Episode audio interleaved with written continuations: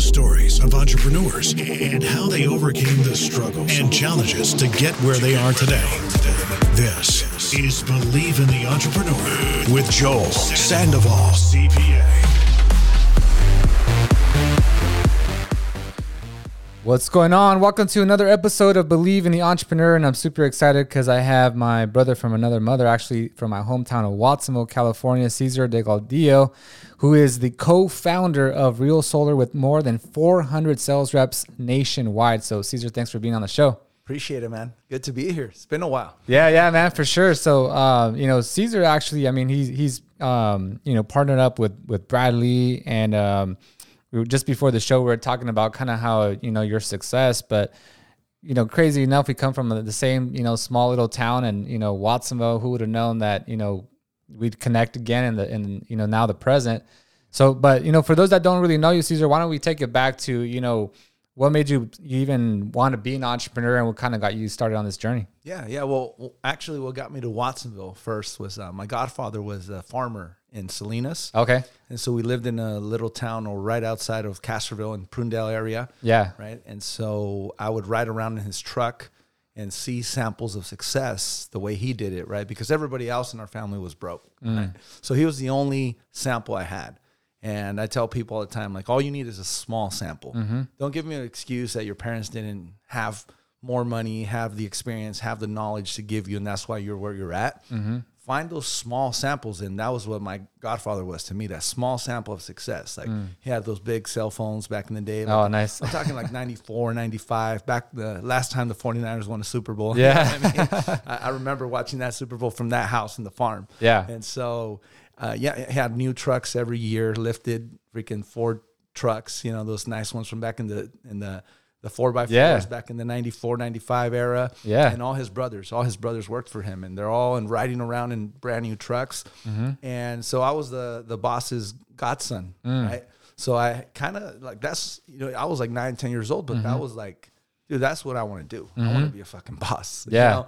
And, and so then I also learned to appreciate the people that made him who he was mm-hmm. and how humble he was and how he took care of his people that took care of him. Mm. And so I remember he would ride down to Mexico all the way from freaking Salinas. He'll drive all the way down to the Mexican border mm-hmm. just to have a party for all of them. And they really? were all riding like in the back of the truck, dude. It was, it was sick. like it was like uh, Pablo Escobar with all his gunmen and shit. Yeah. You know, it was it was cool to see it. So I grew up around that, and uh, unfortunately, uh, he passed away. Mm. And when he passed away, he lived in Watsonville, and that's what got us to Watsonville because uh, when he passed away, they had a big ass house, and it was just him my aunt and and their little newborn. Mm. So my aunt was like, "Dude, you know, move into our house," and that's how I got to Watsonville. Actually, mm. uh, we went because of tragedy, or else right. if he would have passed away, there's a good chance we never moved to Watsonville. Mm. So once we moved there, you know, and uh, lived there for a few years, went to middle school, high school, and that's where we met. We got to play uh, freshman ball together, yeah, right? football, and so still got some good friends from uh, out there that you know live in San Jose or whatnot, and so uh, out of the blue, my dad decided, you know, to start a business in Arizona, and we just moved like that one, from one day to the next. It was mm. like, I, I, thought it was like, okay, we're gonna end up coming back, you know, in a few months, maybe a year, whatever, after my dad gets over it. But mm-hmm. he ended up doing pretty good for himself. So again, that was my godfather was the first sample mm-hmm. and then i start start seeing my dad because my dad worked really hard for other people his whole life mm-hmm. but then when he put that energy into starting his own business as well mm-hmm. uh, you know that kind of changed everything for me i knew i wanted to get into business i just didn't know what mm. right and so fast forward to you know after high school and all that um, I, I, started by around the age of 15, I was helping my dad get mm-hmm. into different stores. He had a distribution business. Okay. So that was really my sales experience mm-hmm. because I was just translating for him. Mm. So my dad speaks English, but when it comes to negotiation, mm-hmm. he'd rather have me talk to them. Mm. Right. So when I would talk to like management in different stores and things of that nature mm-hmm. to get better positioning for our products and things like that, so he would tell me the idea that he had in his head, but then it was up to me to sell the idea to the management. Mm. And so, but there was no pressure on me because I was just his son. I was just translating, mm-hmm. right? But at the end of the day, I was communicating and selling, right? Right. Even though I didn't consider it sales at the time, I mm-hmm. just considered it a distribution job. Mm-hmm. And so once I was of age to kind of make my own decisions, turning 18, 19 years old, I got into the insurance business. But back then, now, like I look at all these insurance companies, all these youngsters, Hispanic people, and it's mm-hmm. like badass to be a young Hispanic in the insurance business. Well, a few years back, you know, over a decade ago, that wasn't necessarily the thing. Right. It was more like 45 and up, you know, and not brown people. not Right. enough. You know, there was some, but they're typically older. I was just pre- a little premature for that environment. Mm-hmm. And I think I got a little, I got taken advantage of a little bit from mm. like the leadership that I was working with. And, you know, they, they squeezed out and extracted my warm market. And by the time I was getting ready to like, okay, I'm starting to get the hang of this. Well, all my warm markets already, they all have life insurance already. They all have, because I gave it to my upline at the time. Right. Right. And so then I kind of transitioned into from from that company into and it was like a network marketing style mm-hmm. insurance company. And I transitioned to uh, legal services because you didn't need to be licensed, and it was a lot easier, you know, uh, prepaid legal at the time.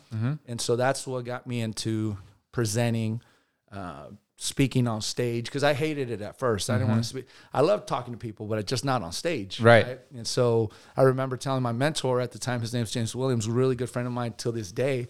And I told him, you know, I'll be part of your team, your company. Just don't ever get me in front of people. I, I don't want to speak in front of nobody, bro. I'll just, I'll keep bringing people. You mm-hmm. guys do your thing. I'll sit back and I don't need to be in the front. I'm mm-hmm. good. Well, the very first day, like the very first event, he's like, yeah, Cesar, come on up here. I'm like, God damn, you know?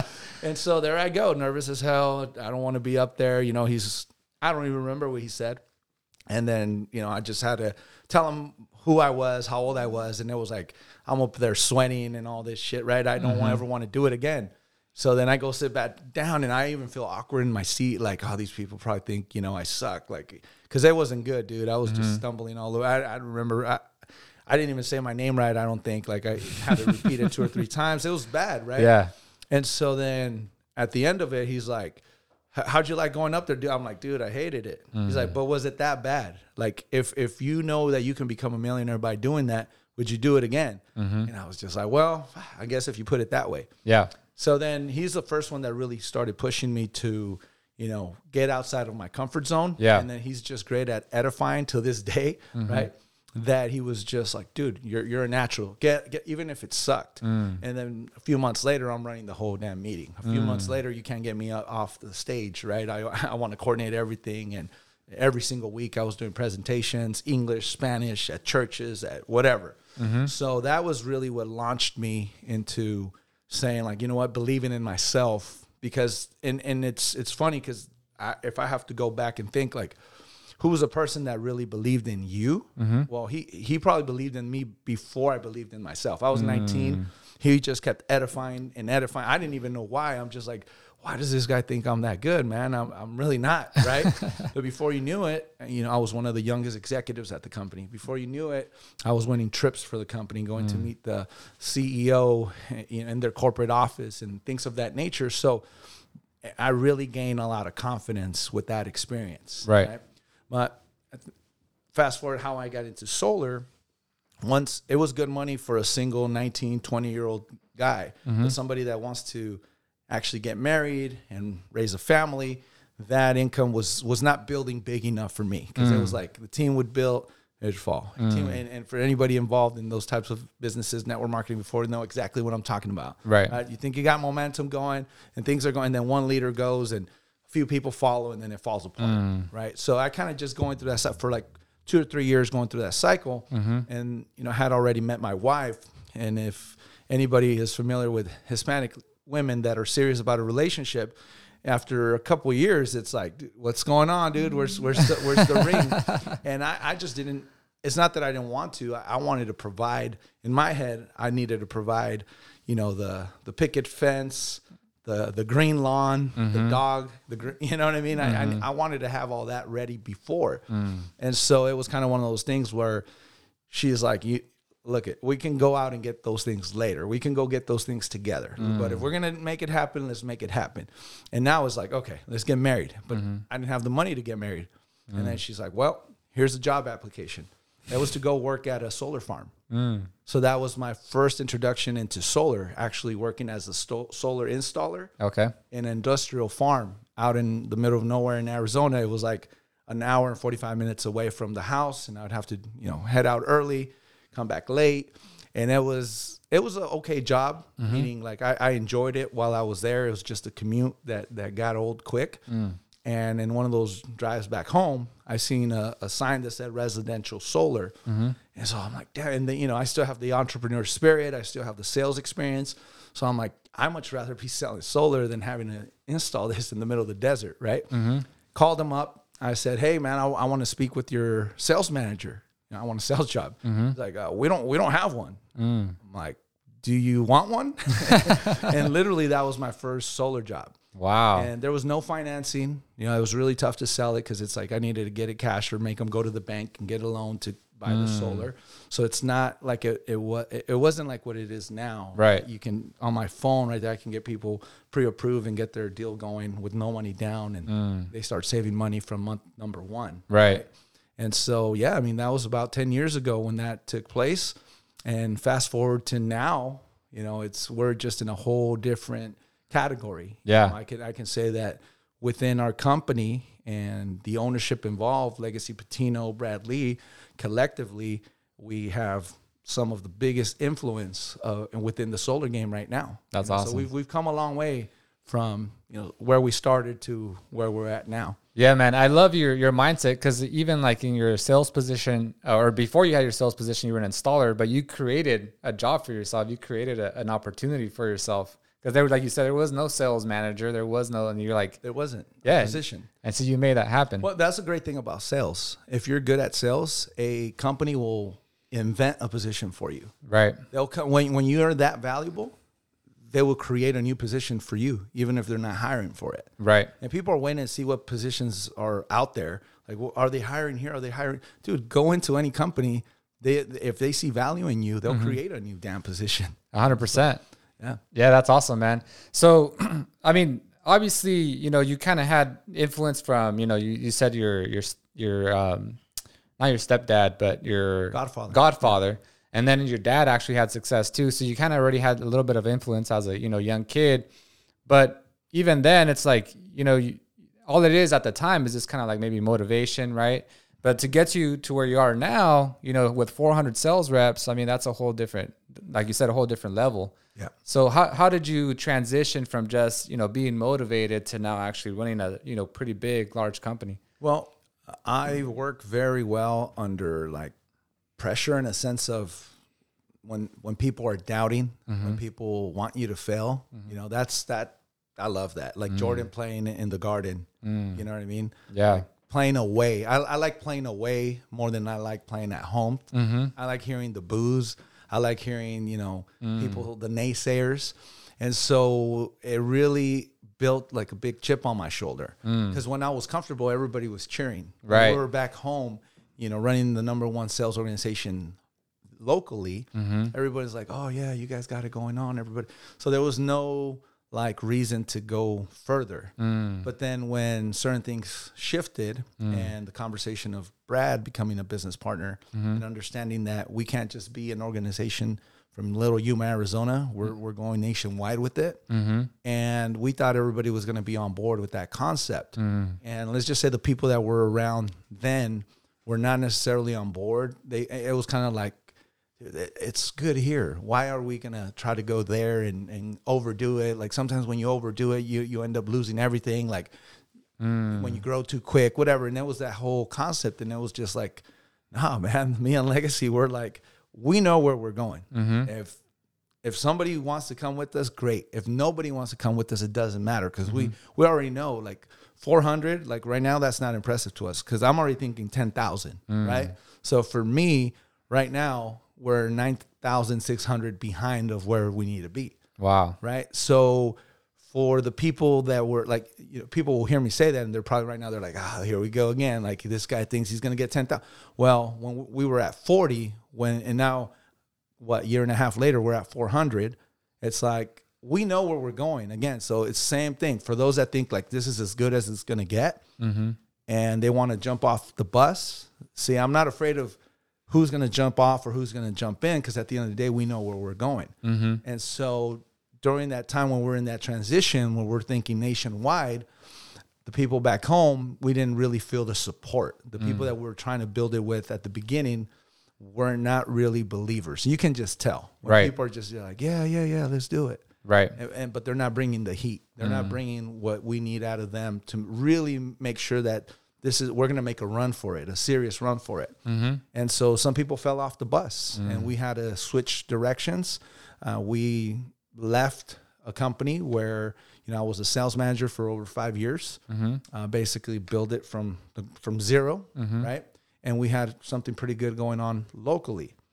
And when we decided to partner up and, and split way and you know just go away from that company that we were currently at, uh, a lot of people came and a lot of people didn't. Mm-hmm. And slowly, a few more trickled in, and that was the foundation of launching our new our new company. Mm-hmm.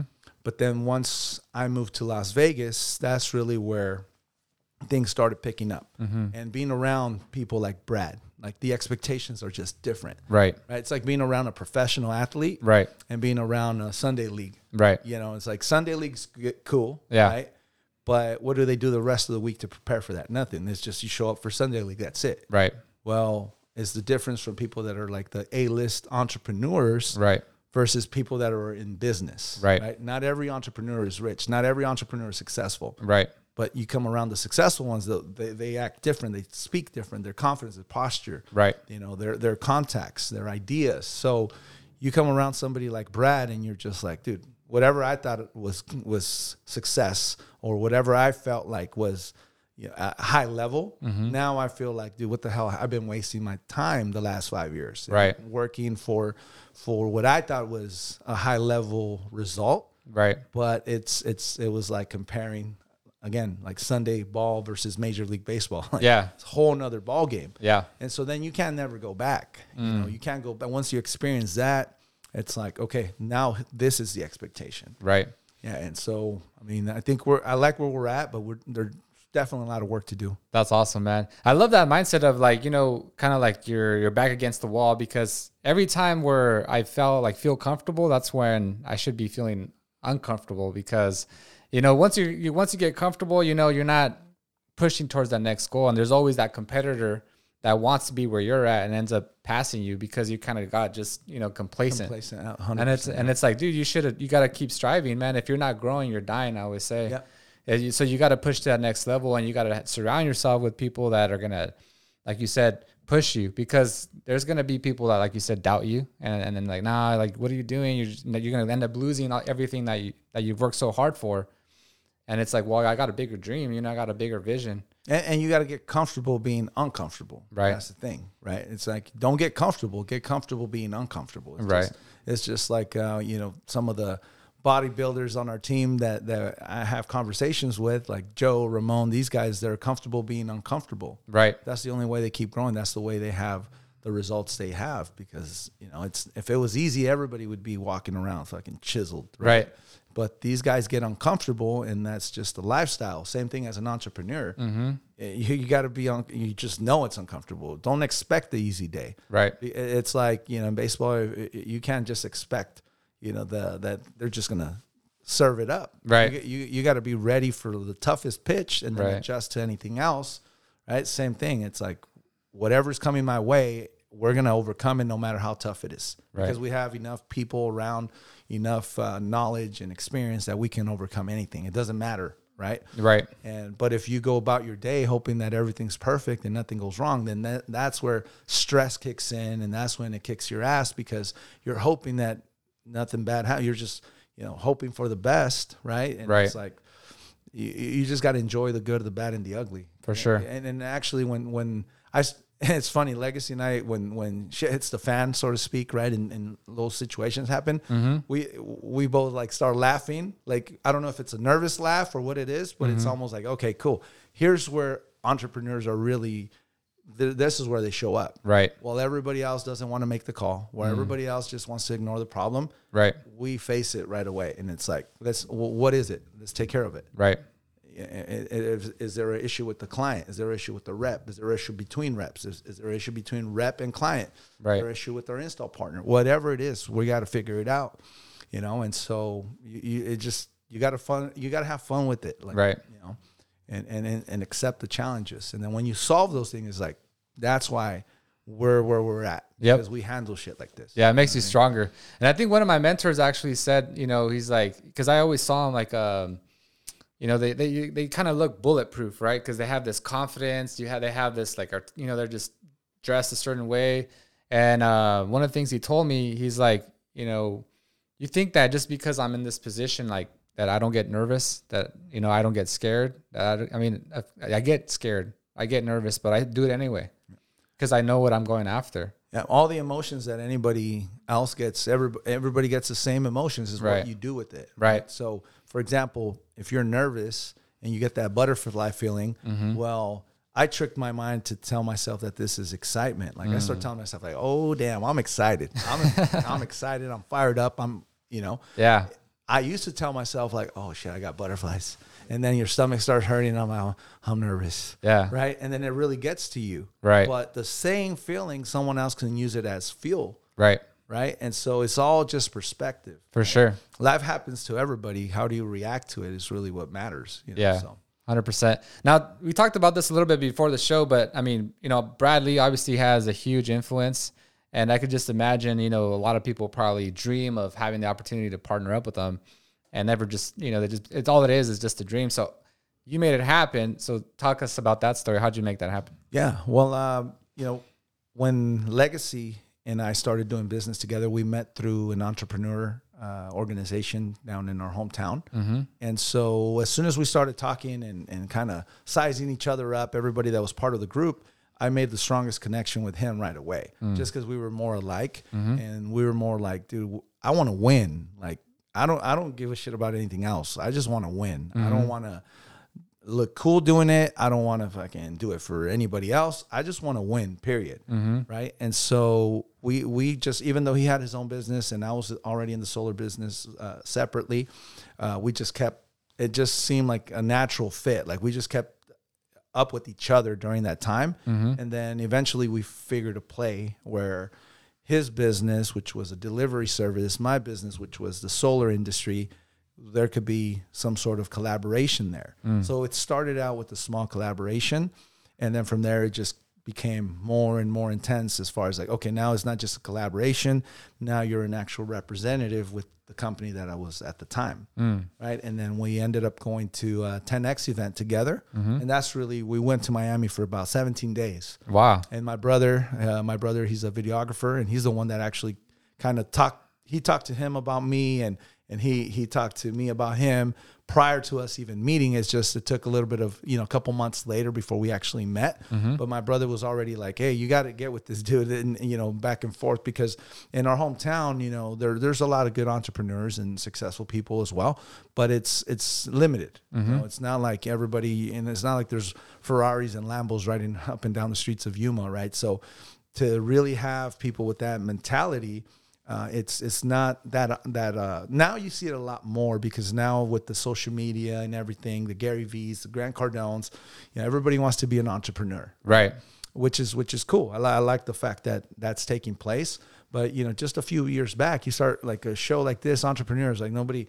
He's like, who who wants to tune into that? They want to see other stuff. They want to see entertainment, singing, dancing, all that other stuff, right? Right. And so it was it was kind of a, a good relationship because you know we felt like dude, there's not too many people in this town that think like this, right? Right. So when we're out there in Miami, that just every day just masterminding. We did a mixer at this bar after 10x in a place that we've never been before with mm. people we didn't know, and we're just making shit happen. You know what I mean? We're Yeah. just making things happen, and we're like, dude, we're pretty dynamic when we when mm. we put our heads together. We're pretty dynamic, and that that's what I think. Even though we didn't say it officially at the time, like saying, "Hey, we're going to be business partners for a mm. long time," it just kind of organically happened. Mm. Right? It's just like I I know that if if I miss something, he catches it. Mm-hmm. If if he misses something, I catch it, and we're just like constantly like you know w- watching each other's backs. Right. And so I think that really solidified a partnership. Mm-hmm. Then he, after that event, he ended up coming like full on board into the solar uh, business. He reached out to Brad. So Legacy reached out to Brad while we were in Miami. Uh, after him and my brother made a music video, which is a uh, 10x anthem that you can find on you know YouTube now, uh, Legacy 10x Anthem, and uh, it was really good. It's really really good video. Like it still fires me up if I look at it now, right? And so uh, he sent that to Brad in hopes of there might be a connection with Grant Cardone or whatever, but that actually sparked up the relationship and communication between Legacy and Brad. So then uh, when we came back home, uh, Legacy ended up going to Lightspeed and working for Brad for for a couple years, just killing it, the sales, and ended up being his uh, operations manager. And you know, like I tell people, you, got to trust your operations manager more than you trust your wife, Right. you know what I mean? and so once that relationship was established, and Legacy saw you know the big opportunity that we have in the solar industry. At the end of the day, it was like, hey, Brad, it's nice working with you, but there's just so much opportunity over here on the solar side. And Brad didn't want to be left behind, right? Mm. So there was a conversation probably leading now to close to two years ago when we first started talking about that potential collaboration. And so finally we made it official, you know, over a year after the initial conversation. And it's been about five months since we rebranded to, hmm. to Real Solar. And so this year is really when the launch began Yeah. right? When we felt like we were ready to bring Big O, BL into the picture because you can't just bring Brad Lea to a normal opportunity. Right. You know, it has to be a seven figure opportunity and above for for him to even be excited about it. Right. So that's that's really how how it took place, you know, and it was just uh, it was nice to see the whole thing. I just witnessed the whole thing from from what happened in Miami to creating the video to com- starting the c- conversation with Brad to going to go work with him, and uh, yeah, it was it was just like thinking back how it seems like it's been a long, long time, like ten years ago, Right. Everything we've done in that short time period, but it really hasn't been that long for for you know where especially you know from the a relaunch and the rebranding of Real Solar versus the the company we had originally. Right. We went from like 30 to 40 guys to 400. So we 10x in 5 months. Yeah. Yeah, and we plan and we plan to 10x in the next 5 months. So Nice. that's that's where we're at. That's awesome, man. I think there's really like two lessons, right? Um, you know, first of all, you know, legacy obviously just creating again, creating opportunities that weren't, you know, that people don't see, right? It's like let me send this, you know, this music video and then hope with a response, right? People are probably like, oh, I'm not gonna send that. How many people were in similar situations that just never send it? right. You know what I mean? And Probably the just- majority. oh, he's not going to care. He don't, what you know, he's not going to have time. Mm-hmm. They, they're not looking to hire anybody. Let me go see if they're hiring. Oh, they're not hiring. Mm-hmm. You know what I mean? You create your own path, your own position. That's in anything, not just in opportunities in business. It's anything really. You can manifest whatever you want if you're obsessed about it enough. Right? Right. Whatever you obsess about is what you manifest. hundred percent. Yep. And then at, once you created that opportunity, obviously the relationship that you know that was established with Brad Lea, obviously relationships is also important because that created the opportunity for the collaboration and the partnership. And I mean, you guys are blowing up now. I mean, obviously, you know, you guys overall social media and stuff. You guys like get you know, want to going to be like you said, you know where you're going. I can see this being like the number one solar company nationwide. Man, that's exciting. Absolutely, that's exactly what we're focused on. Nothing else. You know, we're we're in New York now. We opened up New York. Uh, we're in New Jersey, Florida, Texas, New Mexico, Arizona, Nevada, California, Colorado. You know, and a few other states that I'm sure you know they're not maybe our, our top states, but there's more states out there. And we basically have a network all over the country now. So no matter where people are at, it can be in Maine. If somebody's in Maine and wants to get involved in the solar industry, we have an opportunity for you. nice. So it's it's exciting, uh, especially because we came from the the very little tiny uh, southwest area, with, which is Yuma, Arizona, to now be like, dude, I I'm looking at the whole country and it doesn't seem that big anymore. Right? It, it used to seem huge or out of reach. Right. Now it's like that's it. There's no, we can't go and put solar in the Atlantic or in the Pacific. You know, but, Right. hey, let's go to Hawaii. Why not? And we're actually going to be uh, doing a big blitz in Hawaii next year. Uh, we're going to make it like an award uh, concept, right? Like you got to earn it. Mm-hmm. It's a workation, and, and it's going to be exciting to see. I mean, the media behind that is going to be dope to see everybody out there in the island and, and doing our thing. Like you know, Yeah, man. Anyway, that's what we, we, just want to keep doing different things, exciting things, and and motivating people to to get out of their comfort zone. Yeah. that's really what it comes down to. For sure. Now talk talk to me about building a team though, or building you know the sales a sales organization because I mean to go to from forty to four hundred and then eventually four thousand, right? You keep ten xing, which is pretty badass. But obviously, it takes you know a little more than just mindset, right? I- Mindset is probably the most important thing. But once you have the mindset, you got to take action. Yeah. So talk about like the the steps required to actually build a team that big. Well, number one, you have to be resourceful, man. You got to be able to figure out whatever problem, connect any connection that needs to be made, right? And mm-hmm. so I think that's what's really helped us that no matter the situation, we can figure out and come up with the resources needed to make the next step, mm-hmm. right?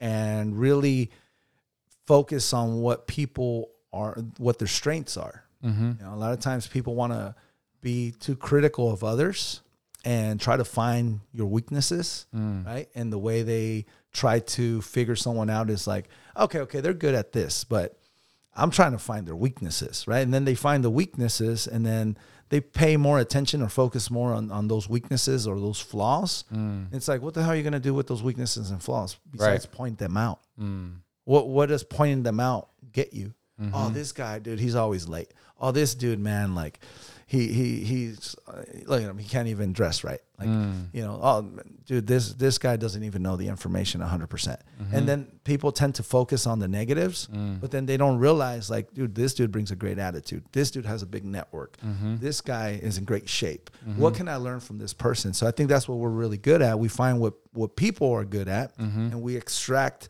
and edify that Right. right? Because why why focus on the negative shit, right? Right.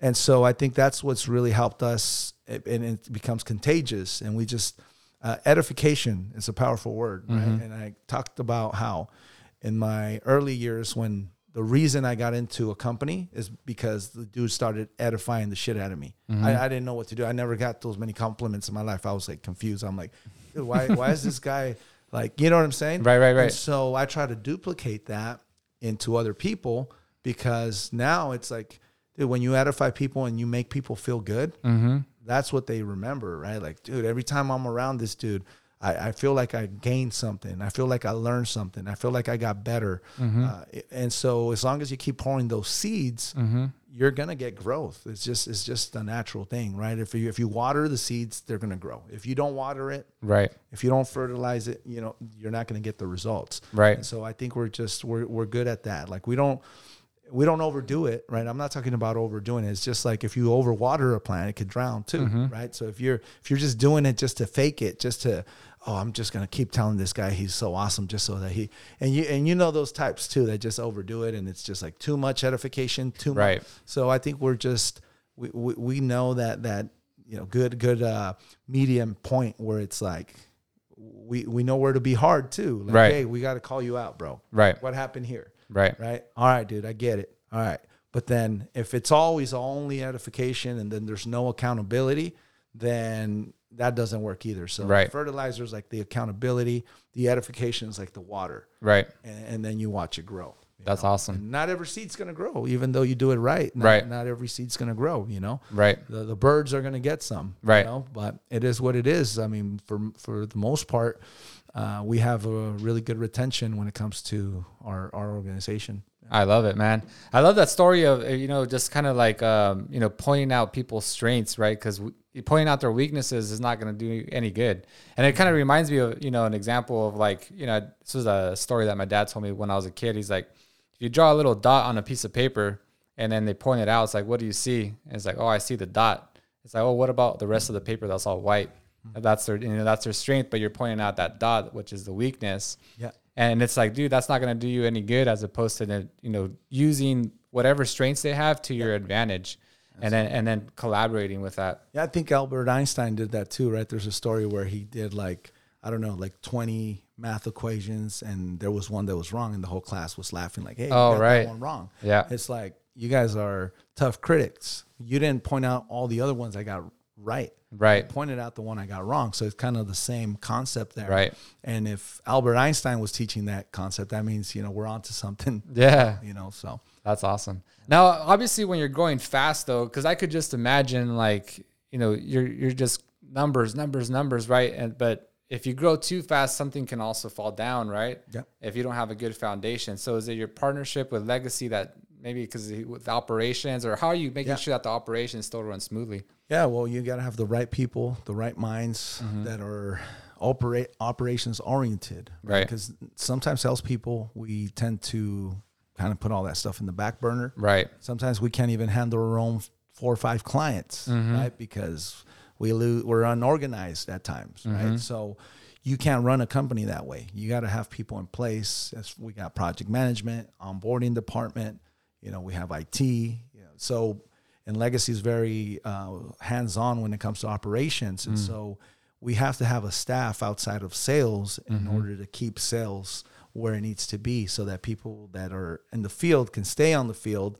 And even though they don't know what happens behind the scenes and the cost and everything that takes place, it still get, has to get done Right. right? And so that's that's also like a big value point because if somebody that works with us, they don't have to worry about that. They can mm-hmm. go do what they're best at. And sometimes people think, "Oh, I got to go do my own dealer." That's where success is at. And instead of working essentially we're like brokers. Instead of working with these brokers, let me go be my own brokers. Like go go knock yourself out, right? Mm-hmm. Go knock yourself out. Now you got to go create that. But the worst part now you got to go compete against this. Mm-hmm. You see what I'm saying? Duplicating this is not even the hard part, although it is, mm-hmm. But competing against it is really the, the difficult part. Right. So it's like, why wouldn't you rather collaborate? Right. Because you can get a slightly higher percentage by not collaborating with us, but now you bought yourself that extra money, bought yourself competition, which is mm. us. Right. So why you will never recruit somebody over me? Yep. Ever. Yeah. Like period. I, I love that. It's like you got if you can't beat them, join them, right? Yeah. And it's like, it, especially like you said, there's all these this overhead costs that it takes to run a business, right? You got to have people that operate the business. You got to have people that are, you know, making sure that that they're doing accounting. I mean, there's so much, you know, behind the scenes stuff that people don't see. And if you're like, you know what, I just want that that higher, like you said, that higher commission split, or I want more money, it's like, good luck, man, because now you're gonna have you're creating a lot more overhead for yourself as well. like like Biggie Small said, right? More money, more problems. Yeah. You bought yourself more money, but now you're going to need money to take care of the problems. So Mm-hmm. did you really buy yourself more money? No, you buy yourself more stress. Right. And now you're the one that has to cover for that. Right. Now, are you going to 10x your company to make it worthwhile? Mm-hmm. Because if you're not planning to do that, then you were better off right where you were at. Right. You know, because you got the support system. Right. And we, for the leaders in our company that have the recruiting ability, that have the team build, building skills, Mm-hmm. we help them build their organization. They don't have to just, you know, I've been part of companies, I've never got people just send my way. Mm-hmm. Never. Everybody that I got, I had to go prospect them, recruit them, and train them myself. Mm-hmm. Right. And so in this organization, we've been able to position a lot of people to re, to be in the receiving end of, of quality talent that all they have to do is nurture them. It's very different having to nurture somebody versus recruit them and train them, then nurture. Like you skip the f- two steps Right. that are the hardest ones. The nurturing part is the easier one. Right. They're already here. They're already willing to learn. Right. Right. They're already willing and able. Right. What, what did we do to get them there? Right. So, uh, like, as far as like, let's say you know you're you're trying to get from 400 to 4,000 reps, but I mean, what what is it that you're looking for? Though, are you looking for anybody who just has the right mindset, who's hungry, willing to learn, or are you looking for someone that already kind of has a sales background and understands the industry, or like what what what is it that you're looking for? I mean, I'm, essentially, we're looking for all of that, all of that from from people that are hungry but are brand new, Mm-hmm. uh, but the people that already have the experience right now. Mm-hmm. If you have that experience and you have maybe a small team of five, ten people, this is the perfect company because we can take you from five to 10 people to 30, 40 people and help you duplicate that. And it's not going to feel like it's too much to, to handle, too much mm. to carry. Right. Because you're not alone anymore. Mm. Right. We have resources, we have people, we mm-hmm. have a movement that now your vision fits within our vision. Mm-hmm. Right.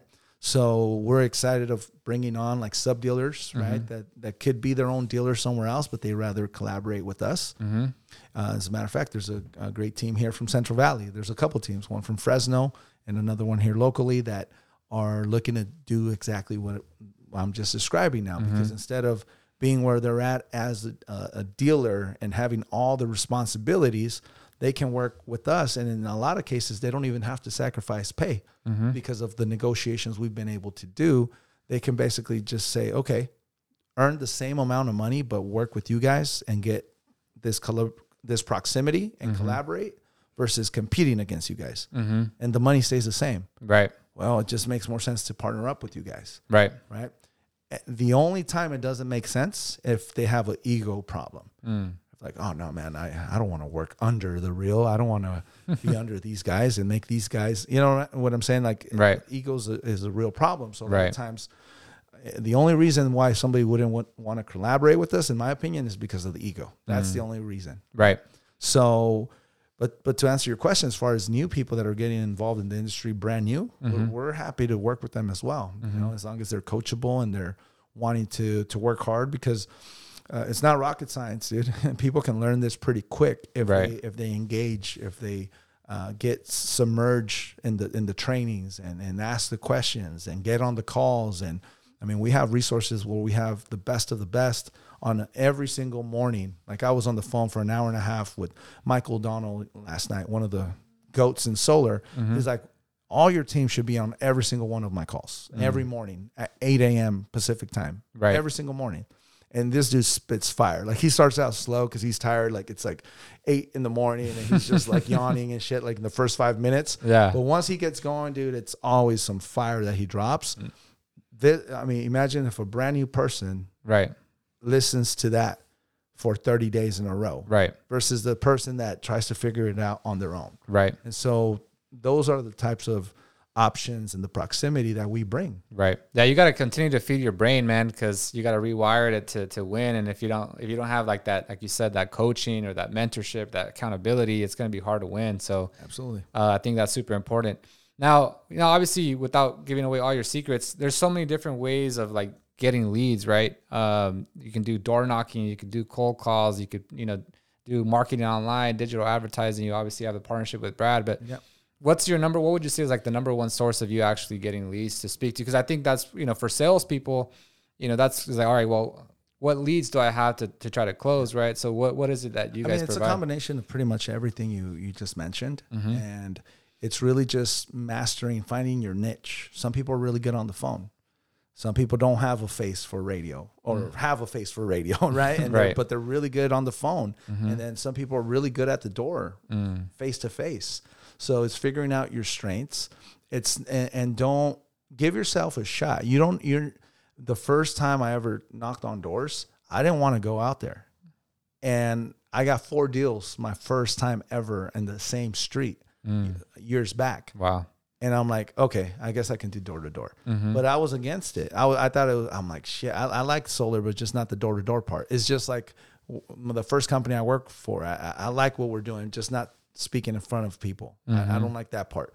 Ended up doing it, and, and that's what helped me be successful. Mm-hmm. I went and knocked doors, even though I was like, I don't want to do it. Mm-hmm. And then I was surprised. I'm like, dude, I'm, I'm actually pretty good at this deal. I never knocked doors before, right? Not even for freaking school fundraisers, none of that. I didn't. Knocking doors to me was like on some Girl Scout cookie, fucking, you know, uh, door to door, like Right. um, Jehovah Witnesses, you know, type of deal. Like I didn't, I didn't think that knocking doors meant that could lead to success. right. But the first time I went out there, I kind of got hooked to it. I'm just like, this works, right? Mm-hmm. So we're big on door to door blitzes, the blitz model, Mm-hmm. where we get people from no matter where they're at. We go to a location together. We get Airbnb, hotel rooms, whatever it takes. Mm-hmm. And then for ten straight days, we hyper focus on getting the job done. So even if you're new, you're going to go back home Mm-hmm. Getting 10 months worth of experience in 10 days Mm. and, and making some money Yeah. right so that's i would say the the number one way for somebody new Mm-hmm. like figure a way of getting to a blitz and be extremely coachable Mm-hmm.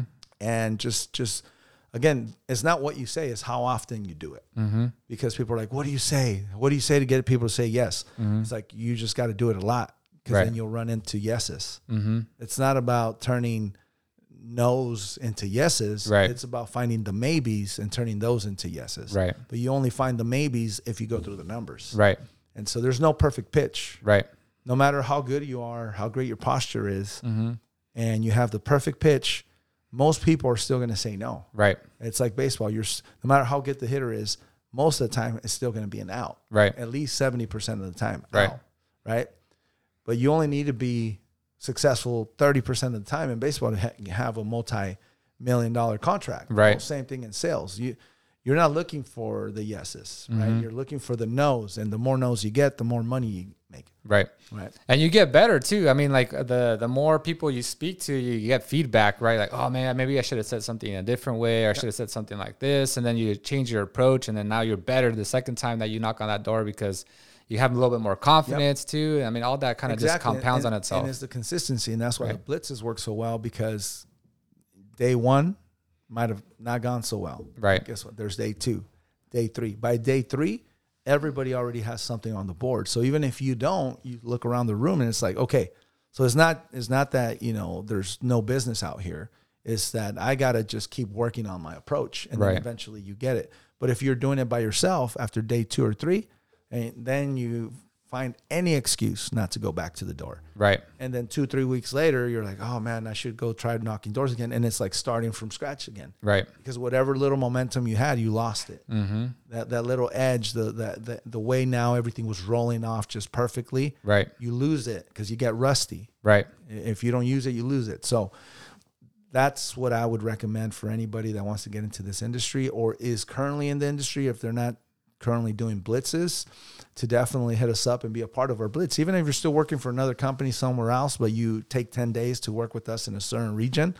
Uh, I mean, maybe your your manager or whatever will get a little hurt, right? oh, you're working with real over there. You went to go, oh, you're leaving us to go work with real. Probably they'll probably end up leaving, Right. Right. But what I'm saying is like give give it a shot. Come work with us for 10 days, and you can go back home and work with whatever company you work with. Right. And if it's the right fit down the road, then maybe we can collaborate 100 percent. Right. But yeah, I would I would definitely say that the blitz is the blitz model is is the way to go. Yeah, it just kind of reminds me of like uh, you know, like just like football teams, right? They huddle and then they kind of just motivate each other. They this is a game plan. This is what we're gonna go after. And if you don't huddle, I mean, they're professionals and they're still huddling. Yeah, it's like a, a two a day, like the two a days and, and Right. Hell Week or whatever you want to call it. It's Right. Mm-hmm. like treat it that way, and that's why the that's when the coaches actually make the final cuts. Right. Mm-hmm. Who really wants it, right? If you can't hang in two a days, you don't really need to put, be part of the team, Right. right? And so that's where you separate the guys that just want to be the cool kids because they want to be part of the they want to run out of the tunnel and feel all the, the Right. energy and the and the Friday night lights and all that lifestyle even if they're not really about it Right. they just want the the hype of being a football player Right. well if you can't get through hell, hell week then, then you don't deserve that Mm-hmm. Right. know? yeah, you're not gonna make it. it's kind of the same concept, dude. If you can't go to a blitz and, and just be part of the team and go balls to the wall for that 10 day, 12 day blitz, Mm-hmm. Then you probably don't want it bad enough. You know, you probably should just go back to whatever JOB you're, you're at currently. Right. I mean, so, Yeah. and that's where we, we're really seeing people thriving. People that were like average Mm-hmm. are now becoming like, wow, like the blitz has brought that out of them, Mm. you know, so. Gotcha. Now, how do you? Is there like a certain quota or a certain training, or is it just like kind of being surrounded by your network that actually you know gets them to that level, or is it like uh, more just, uh, or is it like, hey, you're kind of on your own? Like, what what exactly? Like, let's say No, you're you're a newbie salesperson.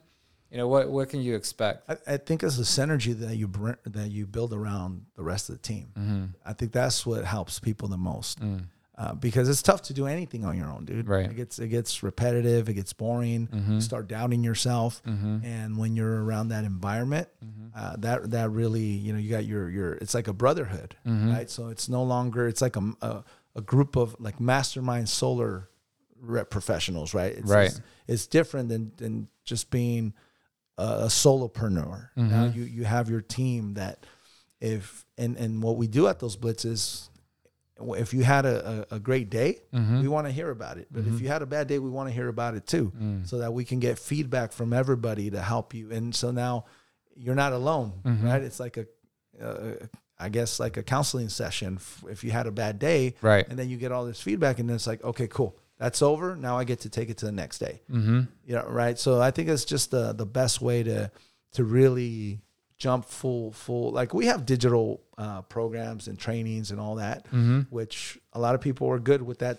digital training, and they train in their on their own at their house, and they get enough information to start closing business. But I don't think anything can can substitute uh, participating with one of our blitzes because you're going to meet some of the best closers on the team, some of the mm-hmm. best door knockers, some of the best marketers. Because it doesn't mean like if you're into marketing and generating leads online, it doesn't mean you you don't participate with things like. Get get it from all the angles you can get it, Right. Or if you're doing door to door, it doesn't mean you can't invest in marketing and getting online leads. Mm-hmm. So find the combinations that work for you. I mean, don't necessarily you don't have to do everything, but mm-hmm. you can do a combination of a few different ways, right? Like different. Some people do radio and billboards. You don't have to do one or the other, right? Uh, but at the end of the day, w- word of mouth is is the best. Just, Right. uh, closed mouths don't get fed. you Right. know? And so the reason we knock doors is so that we can interact with humans and have the opportunity to have that conversation. It's not the fact that it's not the love of knocking doors and walking around the street. It's the fact that we give ourselves a chance to interact with, with a human being. Right. And you make enough interactions. Again, most people are going to say no. Some people are renters. Some people don't have the credit for it, whatever the case might be. Right. But then you find that one person that's like, well, you know, put some numbers together and, and, and that's all you want. That's Right. all- you get enough of those that day, then the next day, chances are you're going to close one or two or three of those. Right. And it's just staying consistent. Not just uh, a lot of the mistakes people make, they'll get one or two, and now they want to work on those one or two for the next week, two weeks, three weeks, instead of going and generating more prospects, more prospects, and having a pipeline of at least 10 to 15 prospects at all times. Right. And then as soon as that prospect is either converted or it fell off, you got to replace it with another prospect mm-hmm. and always keep 10 to 15 in your prospect bucket. Yep. Yeah. I got to keep your that's the- pipeline full. Exactly. That's the key right there. Yeah. You can't just, oh, I got one person that's interested. Oh, this other person, oh, I, I, I got to close these guys. And then Right. spend the rest of the week working on those two deals. Right. I think that's the biggest key from the top producers to the average producers to the low producers. Right. They grab they grab one and they you know they've been working on this deal all week. They've been work, working on this deal all month, and oh man, they're gonna refer me all kinds of people. And then next thing you know, that that deal doesn't even go through. Right. like oh shit, I got to go prospect again. Right. And uh, show me your prospect your pipeline. Oh, I don't have nothing right now. Right. Right, Yeah. You always so- got to keep that keep that full all, at all times. has to be part of your daily activity. Yeah, hundred percent. So I can see how like your team can, you know, obviously they have both you, Legacy, Brad, to to have them, you know, that they have the support system for them to succeed.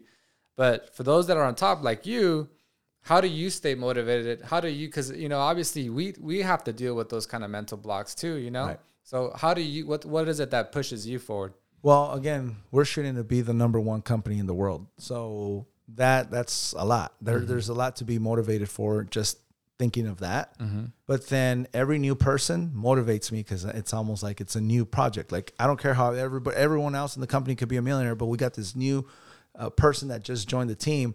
Now my motivation for them to succeed it like re- just rejuvenates. Mm. Like I'm starting brand new with them, and I want to see them go go through the process of of being a badass solar pro mm-hmm. as well. So that's what keeps us hungry to see you know new blood come up in, in the ranks and, and and be one of the top producers. You know, and seeing new people. Uh, one of the things. Um, and on our call, I always go through the top five producers of, of the previous week, and it's constantly changing. It's almost as rare when it's like the same five people, the same one person on the top. It's constantly changing the top five, so it's it's a good sign to see, and it's exciting. And sometimes it's brand new people. It's like this person just got on board this month, and they're number two in the ranks. Oh, wow. And so that's what really uh, keeps me motivated to see the new blood and that we that this new person it's like Kobe Bryant like hey man you take a you should you know you're hurt take what about that one person that spent their money to come see me this one night and they didn't get to see me because I needed rest Right. and so what keeps me motivated is that that the new blood they don't know what we've done. They don't know how far we've come. They don't know you know we went from 40 to, to 400 they don't care mm-hmm. right? What are you going to do today to impact them? Right. and so that's a big motivational factor right there. For sure. I think for me, that's kind of where it is too, because it's like there has to be something else besides like there has to be some kind of fulfillment, right? Because mm-hmm. once you get to a certain amount of money, certain amount of revenue, it's like the money doesn't really matter anymore. It's just like, hey, obviously it's nice to have more, but that's not the driver anymore. Yeah, well, once you start seeing money, you realize it's it's it's basically a game that got made up. It's uh, you know, we live in a capitalist world and it's some paper that it's uh, promissory notes, and Mm-hmm. at the end of the day, it's just a game. It's like Monopoly, right? And you can buy some nice shit, but uh, eventually, it's like, how much more stuff can you buy? Uh, how much?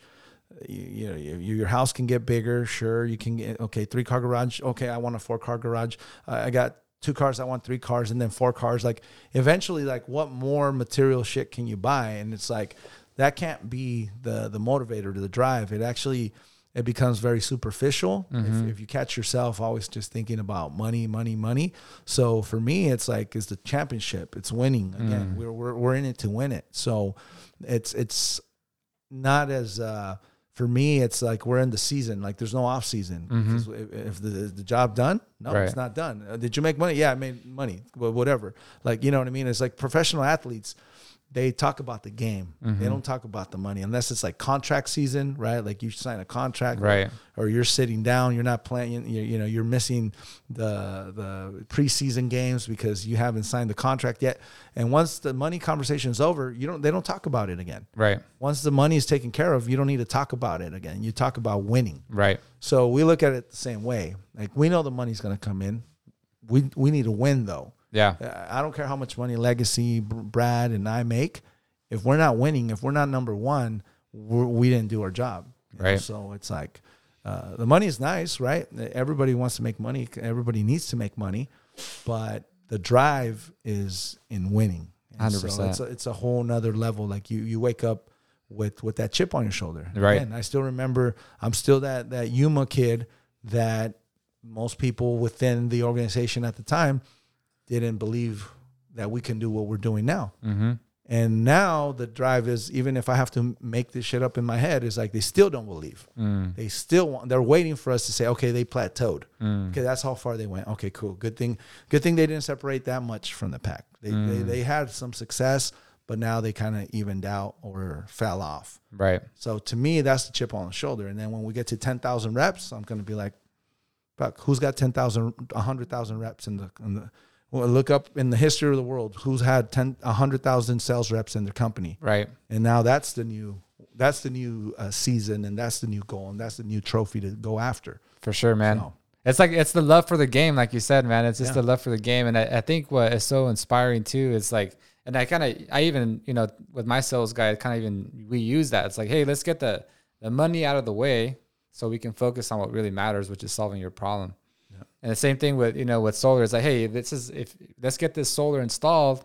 Let's get the money out of the way. Let's figure out the finances so that way we can, you know, we can fix your problem of this huge P&E bill, Yeah. PG&E bill, or whatever it is, or save you money on taxes. Absolutely. And I think the tax strategies is really what drives people right now, Right. honestly. You know, because the tax credit conversation became really relevant after the, you know, 30% federal tax credit was extended. Right. And so, yeah, I think more so than than the energy savings is the tax strategies around it, and you know whether they have a home based business and the system can be depreciated and things like that. So, you know, learning from you, man, you know, you you learn the tax code very well, It's fr- uh, and so the solar tax code is very relevant right now. So Right.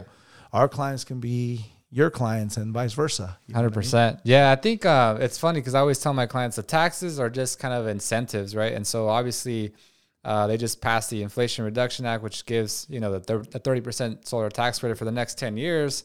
So it's a huge opportunity for everyone in sales and in solar sales to just crush it for the next ten years because it's like. I mean, everyone's going to be motivated by that. No- You know, nobody wants to pay taxes. Like you say, it's one of the biggest drivers. Right. So it's like, what better way? Like for me, you know, I invested in solar both in my office building and my home building about two years ago because they hadn't passed this. So it was like, I want to, you know, make sure I get this credit. Yeah. And not only did I basically reduce my tax bill to zero by investing in solar, but now, you know, I, I invested in an electric vehicle. I have a Tesla. So with gas prices going up off up the roof, like I don't have a gas bill. Uh, I don't have a PG&E bill. I don't have a true up because I put, purchased enough solar panels. I'm like, and everyone else is complaining about. So Right. I wasn't able to convince my wife, unfortunately, to go buy an electric car. But It- It's coming. Yeah. When when Yeah. when they come out with a nice, you know, SUV that she likes, maybe Right. she'll want. But uh, no, yeah, man, and you position yourself right for Right. years to come, and it's going to be thousands and thousands of dollars that you're going to save that a lot of people are going to have to come out of pocket for, you know. And so, I mean, we're we're in the and we are right now in the good old days of solar. That's this is, awesome. This is the best time to to be involved in this industry. And I think for the next decade, it's going to be a very solid industry, especially with the in a down market when a lot of other industries are slowing down. Right. Um, it's going to be a very popular option for a lot of people. 100%. Realtors, realtors, that database that they have. When you know, a couple years back, realtors are doing really good. The market's up. Anyone can be a realtor and make a lot of money because it's just that there was that much of a, a need. But now, when things get tight, is when you separate the the real experienced ones, the ones that really have, and a lot of them are m- more on the investor side now, and that's how they keep their their doors open. Because Right. uh, I mean, I've talked to brokers, and they're like, "Man, we got to find ways to supplement these people's income, or else they're going to have to go back to their old job because real estate's not paying paying the bills right now, and then who knows how long we're going to be in that recession period, right?" And so it's a great option for people who already have the database, insurance, mortgages, title, uh, any anything that has to do with with dealing with homeowners. If you're in the business where you deal with homeowners, it could be a great collaboration to be part of, of this industry, right? And and if you, if not, you're going to miss out. Like you're to miss out if you if somebody really sat down and did the numbers with you, you're missing out in a couple six figure you know a six figure income for sure Right. And it's it's just the need for solar right now and where we're going and and, and the trends. Like mm-hmm. people turn on the news and what are they talking about? Everything's getting more expensive but then mm-hmm. they're also talking about you know all the government incentives mm-hmm. that they that they're and that's how the government works. At first they incentivize you to do something and then they punish you right? Right. so when when the federal tax credit's gone Right. well, what's going to happen? I mean, the the grid is not sustainable anymore. You mm-hmm. keep burning coal up in the air. How mm-hmm. sustainable is that? Right. It's not. That's why we're getting blackouts everywhere. That's why they're telling you, hey, don't turn on your AC past this or from this time to this time and your peak hours and all that because they're trying to sustain that, mm-hmm. but it's unsustainable, right? So, what's the answer? Well, it's a win-win. It's it's more economical. It's environment for the environment. It's a big win for the even for for the grid. You know, mm-hmm. and anytime a, a electric pole falls down, and there's like six people with hard hats working on the same one project, and one guy's in a truck over here, another guy's in a truck over there. Guess who pays for that? Mm-hmm. You pay for that, right? Right. So it's it, we're we're definitely separate, especially in California. We're separating ourselves from the cost of electricity to the cost of solar, in there and because the opportunity comes in, the more people you help save money, the more money you make. So in California, it's easy to help people save money on their electric bill. It's so expensive, it's easy. It's like it's like saying that you have the access of having a, a gas tank in your house for like two two forty nine a Right. gallon. Mhm. It's like, dude, I'm selling gas pumps for your house at two forty nine a gallon. Right. You want one? well, how much is it going to cost for me to install it? Nothing. You just start paying two forty nine in gas instead of six fifty nine Mm-hmm. Or whatever it's at now, right? You know, yeah, I don't even look anymore. Right. Like, you know, so it's the same concept. Everybody would do it. And Mm-hmm. I tell people if the utility company right now were to call you and say, Hey, Joe, I know you're paying $300 a month right now on average. Uh, we're going to bring your bill down to $200 a month. All you got to do is loan us your roof. We're going to put solar panels at no cost to you. Do you want us to come today or tomorrow? Mm-hmm. You'll be like, shoot, what time is it? Come over today. Right. No, no questions asked Mm-hmm. but people sometimes overcomplicate it and it's like oh i got to get a loan. I got to finance it. I get dude it's less than what you're paying. How much is solar? Right. less. Mm-hmm. it's you know so it's a simple concept. Uh, now the only thing you got to look at is who's you got to work with the right company. Right. company that's going to answer the phone if you have any issues. A company that uh, it's it's going to be around you know years later and that your product is not uh, obsolete. And next thing you know you're just dealing with the problem. Right. Right. So, and somebody that gave you a fair rate too, because there's guys that you know they understand that the electric is here, the solar's here, and they can they can offer you that and make a good living with that. But they want to make a better living. They Mm. want to they want to live off of your deal for the next three months, right? Mm. Right, And right. they sell it like they can save you all this, but they just want to save you just a little bit, Mm. just so that they can make more money Right. and sometimes that's where you know things can go south and and the trust in the industry uh, go sideways because of situations like that, and that mm. people gave them their trust and they took advantage of them. Right. Right. And then another solar guy comes in there, dude, they, they screwed you, man. I'm sorry. Mm-hmm. I could have gave you a better deal. Mm-hmm. Right. And so then it's like, oh, they're mad. And then the neighbor asks and they're like, oh, no, don't get it, dude. I got screwed over because they, you know, now they, they think their experience is going to be like everybody else's. But mm-hmm. like everything, right? There's good cops, there's bad cops. Right. You know, you just got to be smart enough to work with the right company. Hundred percent, and it goes back to like that word of mouth that you were talking about earlier, which is the best, you know, source of of leads, right? If you're not, if you're trying to rip people off just so you can make a bigger buck, it's like, dude, that actually costs you more money because he was going to probably refer you three or four people. Exactly. you would have made more money, and then you know you just ended up kind of screwing yourself over. Yeah, yeah. A lot of people are short sighted like that. You know, they don't they don't look at it as a marathon. Know, there's a lot of uh, so I've been in solar before there was any money in it. Like uh, my first solar deals, I was making three hundred dollars a deal, right? Wow. Now guys complain if they made three hundred dollars a kilowatt, Wow. and then that could still made them ten uh, three thousand dollars. They're like, dude, I only made three thousand dollars off this deal. It's like.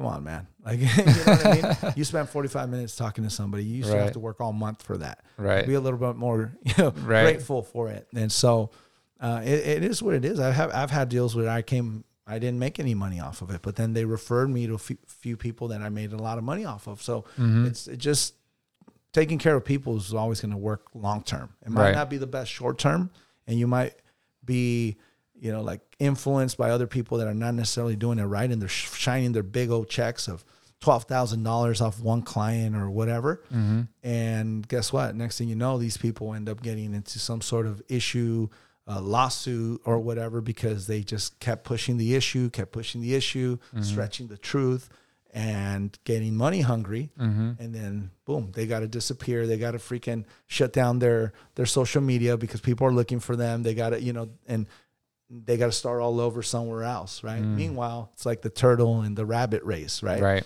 And so then you just stay consistent, consistent, consistent. I feel like that's been our race, right? Like mm-hmm. we we've never sacrificed, you know, ethics for money. Mm-hmm. And because some of the people who have might look like they got maybe further ahead for a little bit, mm-hmm. but I think like time will either promote you or expose you, Right. And so if you do things right, you're going to be the one that at the end of the day is going to be the the a major influencer in the market because you're doing things the right way. 100%. and, and people are like, oh, you guys are out there on social media and all that. I don't do all that social media stuff and this and that. Well, they don't because they're scumbags. They don't mm-hmm. want to be seen. They don't want anybody to know where they're at or where they where they can find them mm-hmm. because they haven't done business that right the right way. They're afraid of putting a solar post out there because then people are going to comment like, "Hey, man, you never came back, and I was supposed to get 36 panels, and you put 30, and mm-hmm. you know what I mean." Yeah. And so they don't do any of that because they rather hide in the shadows. Right. We're out there, like, and if somebody has anything pending, call me. We'll fix it. you mm-hmm. know? So That's awesome, man. And like you said, right now, like with the economy the way it is, I mean, realtors, you know, now starting to struggle with house prices going down, interest rates up the roof. It's like solar. I mean, it, there's a huge opportunity, and I think if someone has that sales background, it's like you can bring those skills over to the solar industry and just crush it. Oh man, there's there's people that are in a position where with their database, they can make a few hundred thousand bucks by Christmas, like like that, you know. Mm-hmm. Because if you're in a position where people already trust your judgment, mm-hmm. and you can point them down the right direction, where you're like, look, event, you're going to do this eventually. Mm-hmm. Even people that say they don't like it, and and they don't like it just because it's like a, a certain idea right in their head. I don't like how they look. Mm-hmm. Well, have you seen how they can look in on your house? Have you seen a diagram of what it would look like for you? Mm-hmm. No, but my sister has them and they're in the front of the house and on the side and it looks all patchy. I don't like it. Okay. Well, let's look at your roof. Oh, shit. They would be in your backyard. Oh, okay. Right. So don't discard it because at the end of the day, unless you just like paying more and more and more for the same, uh, eventually, like when I tell people, you know where you're going to be paying five years from now? Like, nope. Well, I don't know either, but it's more than what you're paying now. What about 10 years from now? Do you know what you're going to be paying for electricity 10 years from now? Nope. Well, it's going to be more than you're going to be paying five years from now, and so on and so forth. Why not lock in a rate and for the next 25, 30 years? Right. You know? And so it's just, to me, it's just common sense. Right. It's one of those common sense things like uh, that eventually everybody's going to just have to do it, man, because and they're going to keep looking at those electric bills, and I mean they're they're not gonna they're not gonna like what they see, Right. You know? So So if somebody wants an opportunity in sales, um, like in real estate, you gotta have your, real estate license, and you know insurance, you gotta have your insurance license. What what do, what do you need in in So solar? in California, you need your HIS license. Okay. that's it. And then there's different programs like Sunrun. There's their you got to get certified through them, and so it's you know a simple digital platform that you go through and you go through the modules and you get a certificate at the end. So there's different types of little certifications for certain uh, specialty programs. But uh, outside of that, there's not a licensing process like real estate, uh, you know, and so it, it's one of those industries that literally anybody can get into. Doesn't mean you're going to be good at it, but anybody can get into it, and you can be good at it if you put in the time. But it's not like real estate where you have to spend a few thousand dollars just to even get started, Right. Because you got to pay for the classes, the tests, the books, all the coffee to stay up to study, you know, and then you got to go uh, pay when whenever you, you got to retake the test or whatnot. You got to pay for that, and so yeah, you're at least a few thousand dollars in real estate just to get started, and then you start paying you know fees or whatever to this brokerage or whatever the case. and You got to buy your cards and you got to buy your, your all your signs and all that. So in real estate, you you can be a few thousand dollars into it before you even make a, your first deal. right. And so in solar, you can make a few thousand dollars before you even know what the hell's going on. Wow. Just because you know a neighbor that has a high electric bill, and, Right. you, and you introduce them to us. Mm. I mean, that's I, I, that's a industry right now that that if you're considering like a change or something to capitalize in, or you need to make a change because the industry that you were in is no longer paying you what it was, or the opportunity is is kind of slowed down for you and it's limited, you have to at least give yourself a chance to take a look at it. 100%. That's awesome, man. And, and there's a huge opportunity in, in in solar, and you guys are obviously building teams nationwide. One in Bakersfield too, which is you know why you're here, which is awesome, man. I'm super excited for the opportunity, not only for you guys but your entire organization, which is super exciting, man. I'm, I think if I wasn't a tax guy, I'd be on your sales team right now. But well, well, you don't. You don't. The good thing is that um, we don't.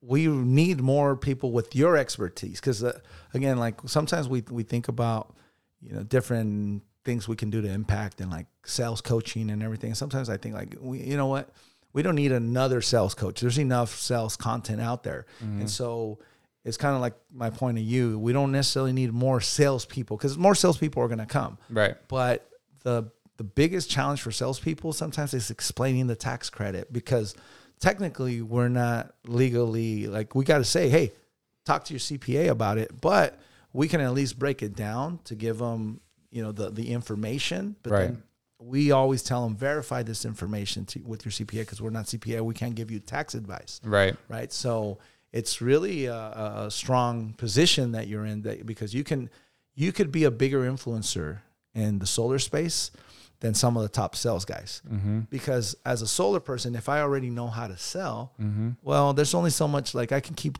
going back to this trainer that talks about solar training and solar sales. But if I already know that information, then there's only so much influence that that person is going to have on me. right, But when you're talking taxes, which is one of the biggest topics in solar, mm-hmm. is one of the biggest areas where there's room for error, mm-hmm. there's room for misrepresentation, there's room for people not really. So, am I going to get a check in the mail or am I not? Do I mm-hmm. qualify for it or I don't? Should I get a lease then instead or should I purchase it? You mm-hmm. see what I'm saying? Right. Is it going to come out in my income to debt ratio or is it not? Mm-hmm. Right. That that's a big area of opportunity right now. That that concept because of the tax credit extension, everybody started talking about the taxes. Right. Can, can it be rolled over to next year? How many years can I roll it? Is it infinity? Like, can I roll it over until you know ten years later? Is it five years? Is it you know? So all these questions that that solar professionals have, it, it would make it a lot easier for somebody that has those answers that and is qualified to talk about it right? Because I can't go that deep into the federal tax credit and give tax advice because I'm not a CPA, mm-hmm. right? But you can, right? Right. So that impacts the solar uh, community direct directly, and it influences. So right. well, well, we can talk, bro. We can we have a conversation. You know, Cool, man. What, what we can uh, collaborate on. You For know, sure. I think that there's definitely there's there's um, CPAs, like in, out of Texas specifically, there's a couple that just come to mind that are like heavily getting heavily involved in the solar industry, and they're building teams everywhere, and all they're doing is educating them on the taxes Wow. because the coaching on selling solars are they can find it everywhere. They can go to YouTube and, and Right. even some of the tax strategies, but it's it's different when you have someone hands on that you can work with, Right. That can educate you in, in probably the most important topic of the solar conversation. It, it's the tax credit, Right. Because the savings, the panels, the inverters, all this other stuff, Right. it's it's basic, and then but the tax is where it gets like sometimes people don't don't even want to get into it because it's they're they're literally liable for giving tax advice that they shouldn't be, Right. right? So definitely a, a play there with um, your expertise and what we do for sure. For sure, man. There's a huge opportunity there as well. So again, it goes back to relationships and collaboration. So looking forward to that conversation. But I think um, again, there's so many variables, like you said, in the tax code, and, and that's probably why you know so many people like in solar can't really give that advice because it's like, well, I understand the basics, but in your particular situation, I don't know if it's going to apply or not. You know, you got to talk to your right. tax guy. And then it's all uh, the strategy, right? Again, right now, solar or people are going solar a lot of the times for the strategy, not so much because of the savings. Mm-hmm. So, for example, as a real estate investor, say I buy a property, right? Mm-hmm. I put solar on it. I max it out, dude. I, I can I get a hundred and fifty thousand dollar loan for solar, but Mm-hmm. it, it's also going to come with a new roof. It's going to come with a new AC. It's going to come with new windows, new insulation, tankless water he- heater. You know what? And and I just I make it a smart home with alarm system, everything, and I completely remodel that house. I get a thirty percent tax credit on that. I didn't have to come out of pocket now one penny. And on top of that, now when I rent out this remodeled home that's energy efficient, I pass on the bill to the renter. Mm-hmm. And so now I, I was able to buy this house, and instead of investing my money into it, Mm-hmm. I was able to just get a, a long term, low interest rate loan Mm-hmm. that is very hard to find for for any upgrades, right? For any home improvements are usually short term, high interest rate. Mm-hmm. Well, the loan is a for solar is long term, low interest rate. Mm. And so then I can just add it to the rent and have them pay for it, and I got the tax credit out of it Right. and got to remodel my my rental property Right. with somebody else's money that somebody else is going to pay for it. Right. So it's a great strategy for even real estate investors that are flipping homes or you know or, or buying and, and, and holding and, renting long term or even uh, renting them on Airbnb. Right?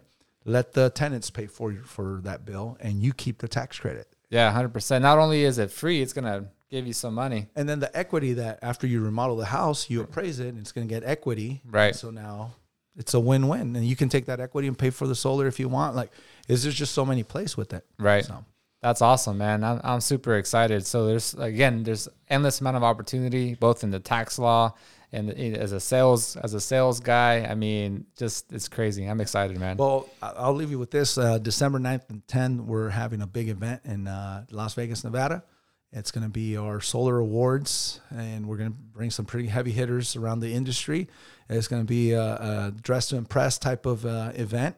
Brad and company, friend, like you just never know who might show up. Mm-hmm. And so if you want to put that in your calendar, we'd love to have you out there, man. awesome, man. be great. I'm excited, man. So, for any of my listeners that, that want to get a hold of Cesar, you can find him on Instagram under at the real Cesar D. Uh, man, it's been a pleasure having you on. Any final words, Cesar? Uh, just it was it was long overdue, man. I know uh, we've uh, been wanting to get together, and uh, finally made my made my way out to Bakersfield. For uh, this is my first time here. I've never been to Bakersfield. Really? I've been all over California, never been to Bakersfield. Oh wow, Yeah, I mean the the coast trip usually is from like L.A. to like you know the the the what what is the Golden Highway, like the Right. Gold Pacific Highway, whatever the Highway One. Yeah, Highway I- One. I, I even though it's longer, that's the road I take when I go up north, Mm, gotcha. just because I like the scenery. Right. So I I normally stay away from like you know the inland area. Gotcha. And so yeah, the, all the Central Valley, like Fresno, all this area, like it's new to me, even though Mm. you know all my life I've kind of